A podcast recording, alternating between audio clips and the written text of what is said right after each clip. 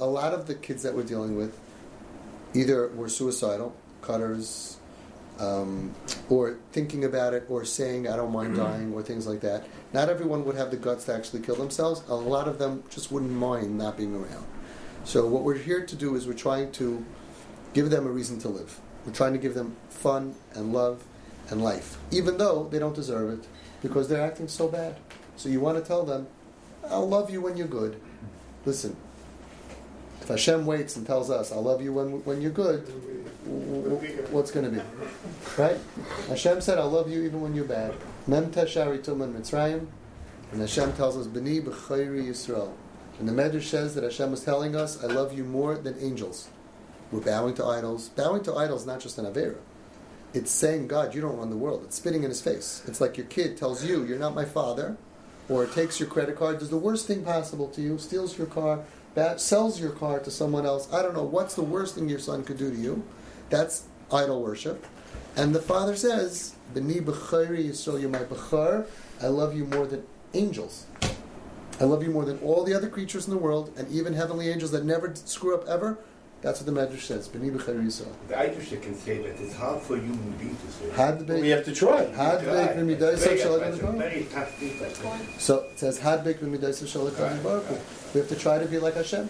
Why do we emulate Hashem? It says, Mahu Rachum, afata havei rachum. And Siv Shalom says, it doesn't say just like Hashem is a rachum. So you should act with rachmanus. It says, afata havei rachum, become a rachum.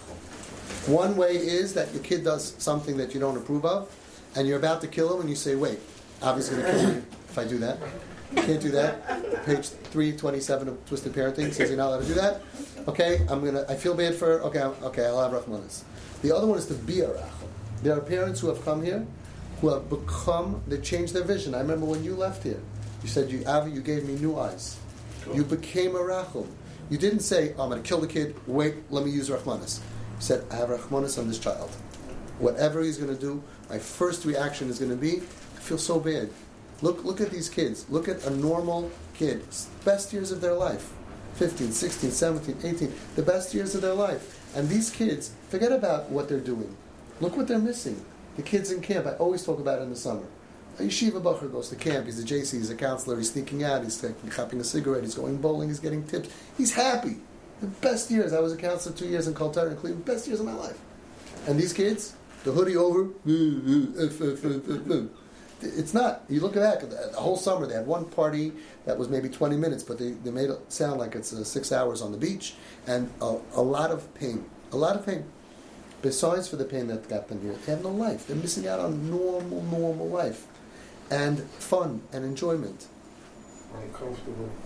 Being home, they're not comfortable. They're not comfortable, yeah. They're not comfortable in their own skin. They're not, they're not comfortable. Open up the mirror, they look at it. Should oh. I go into the simcha? Should I not go? I... Right. A million things through their mind. A little bits, bits and bits and bits. And this is not the pain. This is after the pain.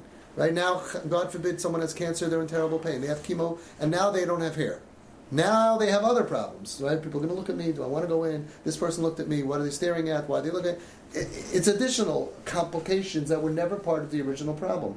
So these kids have something that hit them. You look at them. You get to you get to really, once after you get rid of being angry at the kid and embarrassed, and you start looking at the kid, you look at their eyes, you see the pain. I could see, the, I look at these kids, I see the pain that they have deep inside of them. Siv Shalom brings down a medrash, very interesting. He says in Pesach, he brings down the following. He says that the Torah says, Hashem tells Moshe Rabbeinu, Ra'oi Ra'isi es ani ami. I saw the pain, the pain of my nation. Ki yadati es machayvav. I know their their pain. So the medrash says, it should say Ra'isi es ani ami. What's Ra'oi Ra'isi? A double lashon.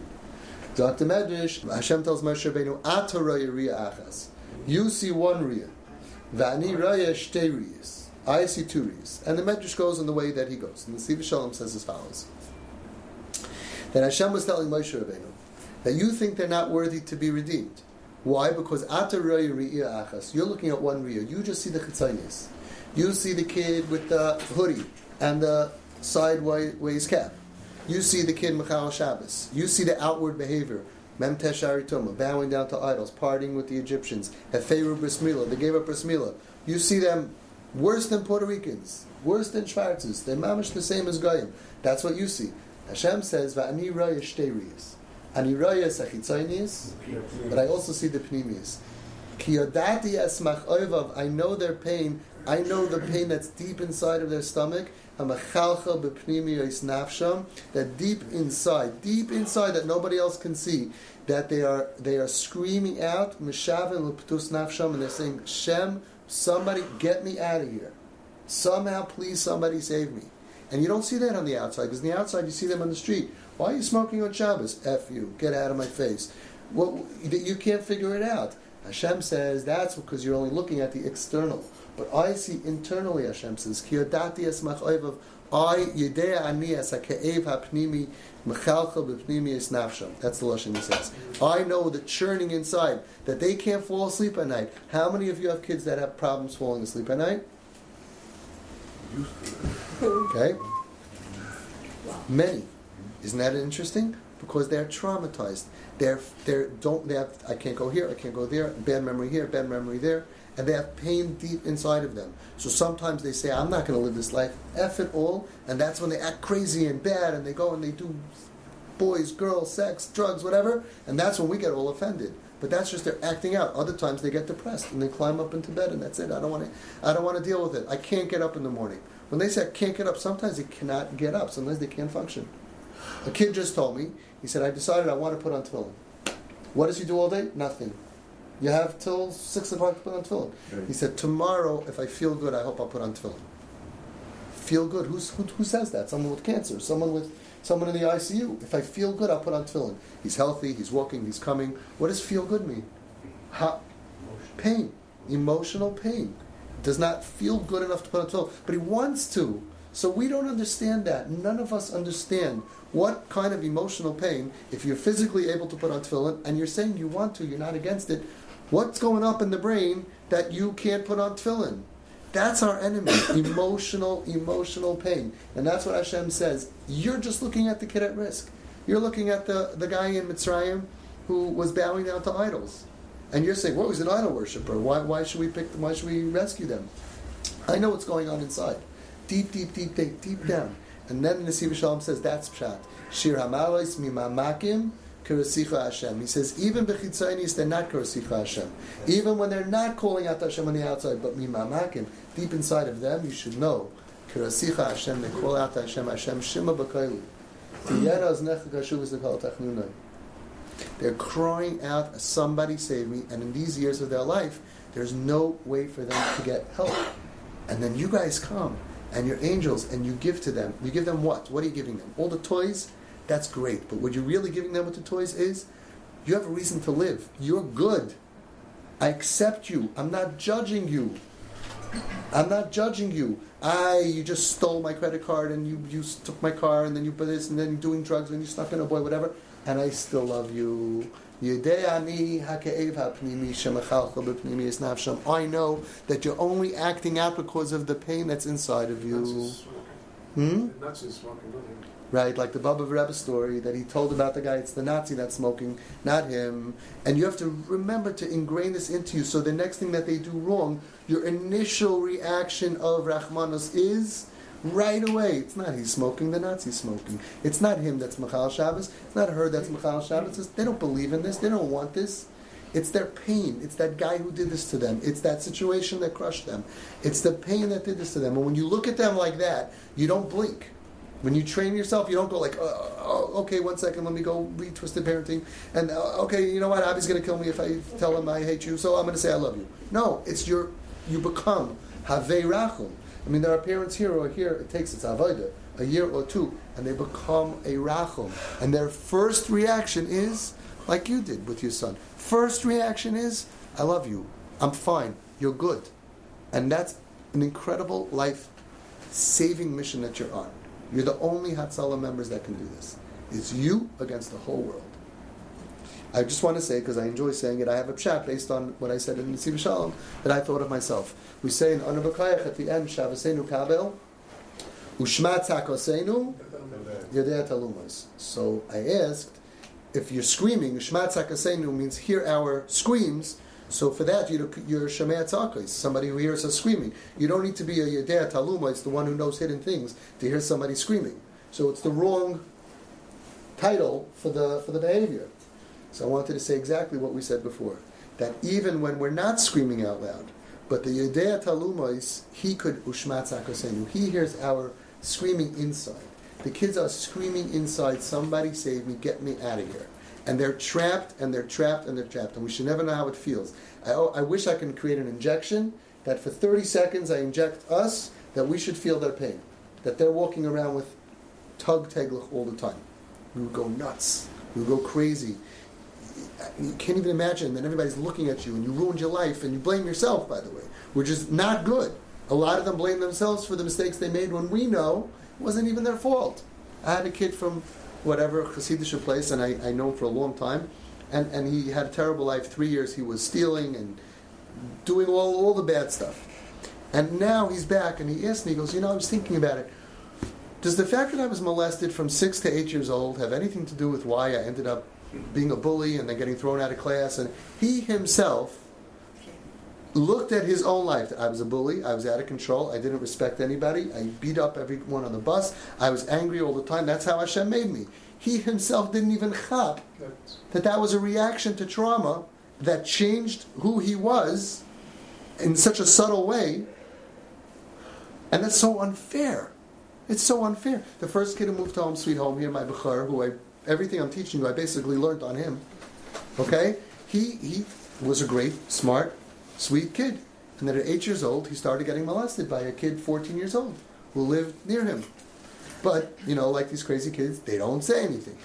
So all of a sudden, he started acting out. He's making trouble. He's not listening. He's this. He's acting out a little bit. And, of course, the parents are, what's the matter with you? Why are you doing this? And his reaction to that was frustration. And their reaction to that was, whoa, wait, that's chutzpah. You can't talk like that. Come back here. I'm just saying you have to. They were being normal, right? All I said is that you have to sit and do your homework now. I'm not doing my homework. Oh, that's it. You're getting punished. And one thing led to the other. Based on a little bit of, he didn't act out drugs. He acted out a little bit. He was it. But they didn't know. And when they tried to deal with it normally, he couldn't deal. So he got more frustrated, a little more. That made them a little more. That made them a little more. And ended up being, for the next five years, it went down, down, down, down, down, to daily fighting, to screaming, to cursing, to his father taking off his belt and beating him. And I don't even blame the father in the sense that the father was pulling out his hair, because what do I do with this kid? He doesn't behave, and when I ask him to do homework, he freaks out, he's, he's stomping all over, he's breaking other kids in the house's stuff. He's an animal. What do you do? So he went crazy also.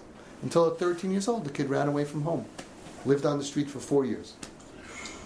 Four years. He used to sleep on the D train. When the D train closed up, I don't know if you remember the D train, he was nostalgic. Remember, my, my train closed up. He once found an empty truck in the parking lot of a Walmart, and he slept there. He was on park benches. He was really homeless. When I met him, he was sleeping in someone's house that took him in, and they wanted to get rid of him. So I was just opening up Home Sweet Home. It's a whole story how I got him. He said, I don't need you. We ran away. I ran after him. I told him I want him to be a consultant because I see that he knows kids. I didn't have any kids here. I need you to help me open up. Okay, I'll come. He came to me for Shabbos. Matzah Shabbos, he tells me, they don't want me back. Can I stay here? So my wife says, stay here. You're forgetting. This is me eleven years ago. Uh, stay here. I don't know. I said, he behaved. We said, okay, till Friday. Anyway, he stayed with us for six weeks. By the time we left, he was already putting on tefillin and He, he, he switched around, but I got very lucky because the guy before me, he stole eight thousand dollars from them. And I was this naive guy taking it a kid, which you don't do, and I did it, and he could have whatever. And he didn't know himself that the reason why he was so angry. And then on drugs. And they got thrown out of rehabs because, quote, we don't have the tools to deal with your issues. Can you imagine? And he spoke two years ago, were you there at the Aguda convention? He spoke with Shmuel on one side and Rav Aminska on the other side. He spoke to tell his story about Home Sweet Home and all of that. They asked me to bring somebody down. And he's living now in Lakewood with three beautiful kids. He's Erlich, Erlich, frum, yeshivish. That's a job. Wonderful. Just I'll tell you how frum he is. He has no money. So a few years ago, he got this jalopy car with different color doors.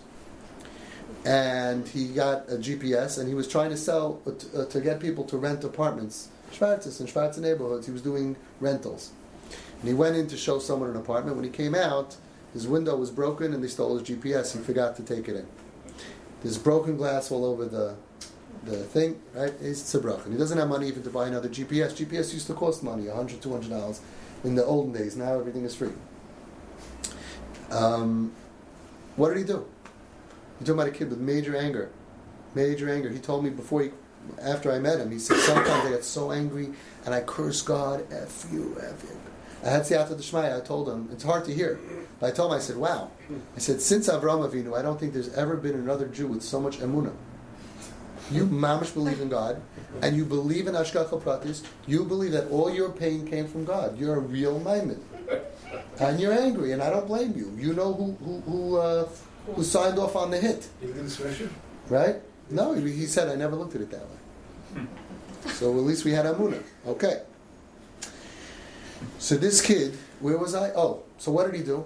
He could have gotten angry, frustrated, whatever. He took a towel, he cleaned up some of the broken glass. He felt he was very angry.